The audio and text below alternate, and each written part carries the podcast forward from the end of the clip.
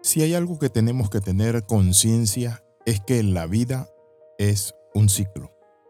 Es decir, estamos en esta tierra por un tiempo y luego pasamos a la eternidad. Pero mientras estamos en esta tierra, es necesario que cada uno de nosotros aproveche al máximo lo que tiene que hacer y lo que debe de tener. Bienvenido al devocional titulado Aprovechando la vida. La Biblia nos habla a nosotros de Abraham. Dice en Génesis 23:3.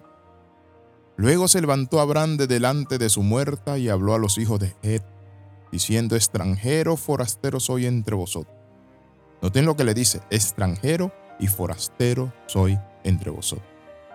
La Biblia dice que Abraham nunca perdió la mente ni la visión de quién era y que él era peregrino y extranjero en esta tierra. Por eso siendo un hombre muy próspero, no habitó en casas, no hizo palacios. Abraham habitó en carpa, porque él sabía que venía a esta tierra como peregrino y extranjero. ¿Está usted consciente de eso? ¿Está usted aprovechando cada día con su pareja o cada día pelean y pelean? Que no le pase como mamahuicha con papahuicho Siempre vivían peleando. Cuando llegué a visitarlo un día, los vi ahí en la sala, estaban viendo una película y les dije, ¿cuántos años de casados tienen? Y me dijeron 50 años. Y yo dije, wow, qué tremendo, toda una vida. Y le pregunté y le dije, ¿cómo están ustedes como matrimonio? ¿Cuál es el secreto? Y ella sacó mucho resentimiento y dijo, no, yo soporto este viejo. Este viejo me fue infiel y el viejo decía, cállate. Y, se alegaron allí delante de mí. Yo le dije, mire, tranquilo, tranquilo, papahuicho y mamahuicha. Pero ¿saben qué? Un tiempo después, él tirándole una piedra a unos perros que estaban en su patio ahí haciendo desorden, se cayó, se partió el fémur y se fue enfermando más y más y en el hospital íbamos a verlo y no se recuperó y se murió. A los días yo llegué a visitar a Mamahuicha y le dije, ¿cómo está Mamahuicha? Ella me dijo, muy sola, muy triste porque extraño a mi viejo. Y le dije, pero siempre ustedes peleaban. Sí, pero lo extraño. Muchas veces tienen que pasar eventualidades en nuestra vida, a veces desgracias y tragedias, para entender que debemos amarnos y pasar por encima de todo. Abraham había perdido a Sara. Pero saben que me encanta la frase que dice, se levantó Abraham de delante de su muerta. Esto implica que tuvo que cuadrarse, enfrentarse de nuevo con la vida tuvo que tomar fuerzas y enterrar a Sara. Pero haciendo una confesión, extranjero y peregrino soy en esta tierra. Aunque Abraham había estado llorando en el valle de la sombra de muerte, sintió de algún modo que no podía haber sombra sin que hubiese una luz en alguna parte. ¿Ha aprendido usted eso? Cuando aparecen las sombras en su vida, es una señal de que debe de haber luz en alguna parte. Como es lógico, si le damos las espaldas a la luz, entonces somos nosotros mismos los que causamos la sombra de muerte. Yo creo que las personas estamos viviendo un tiempo muy especial, un tiempo donde tenemos conciencia de nuestra existencia y de la corta duración de la vida, un tiempo que nos indica ciclo constante de cambio, un tiempo que nos dice prepárate para la eternidad, pero pelea por tu matrimonio. Pero si nos colocamos de cara a la luz, ¿saben qué? Vamos a contemplar esa luz que procede de la ciudad cuyo arquitecto y constructor es Dios. Después de todo esto, es la muerte el flagelo que nos muestra a nosotros algo, de que es un sueño, es atemporal, porque luego nosotros nos levantaremos para vencerla.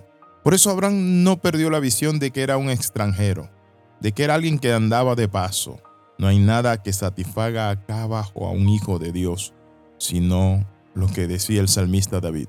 ¿A quién tengo yo en los cielos sino a ti? Y fuera de ti nada deseo en la tierra. Es interesante, pero cuando nosotros vemos todo esto, encontramos que nuestro Padre Celestial, como dice la palabra, un día nos recibirá arriba en gloria. Si Abraham no se hubiese acordado de que era un peregrino y un extranjero, su corazón hubiese quedado destrozado por la desesperación a causa de la muerte de su amada esposa y compañera que tuvieron por muchos años, juntos, andando, compartiendo y tuvieron hijos y recibieron una promesa gloriosa. Pero Abraham eleva sus ojos por encima del luto a la ciudad, a la celestial, a la nueva Jerusalén. El doctor Barnhouse cuenta de una mujer joven cuyo esposo había muerto en acción durante la guerra. la Segunda Guerra Mundial, por cierto. Cuando llegó el telegrama, esta mujer cristiana lo leyó hasta el final y luego le dijo a su señora madre, voy a subir a mi cuarto, por favor que nadie me moleste ni me estorbe. Su madre, preocupada, llamó a su padre al trabajo y le contó lo que había sucedido. Y él volvió apresuradamente a la casa y subió de inmediato a la habitación. Su hija no lo oyó entrar y él la vio arrodillada junto a su cama. El telegrama estaba abierto sobre la cama ante ella y ella estaba inclinada sobre ese telegrama y al estar allí le oyó decir a su hija, Oh mi Padre, mi Padre Celestial. El hombre se dio la vuelta y bajó las escaleras y le dijo a su mujer, está en mejores manos que las mías, que soy un Padre terrenal. Esto es lo que hace que la fe en la hora del dolor traiga fortaleza, que en el momento de la angustia uno tenga la paz y que en el momento de la desesperanza uno tenga la paciencia de saber de que Dios obrará un milagro. Quiero invitarle a orar en esta hora. Padre, en el nombre de Jesús, en ti confiamos, Señor Padre Santo, renunciamos a vivir una vida, oh Dios Padre Santo, de luto, de quedarnos tirados, nos levantamos delante del luto, nos levantamos frente a las circunstancias, frente a las luchas, las pruebas y los embates de la vida. Por tu Hijo Jesucristo oramos. Amén. Gracias, Señor. Escriba al más 502 42 45 689. Le saluda el capellán internacional Alexis Ram. Nos vemos en el próximo devocional.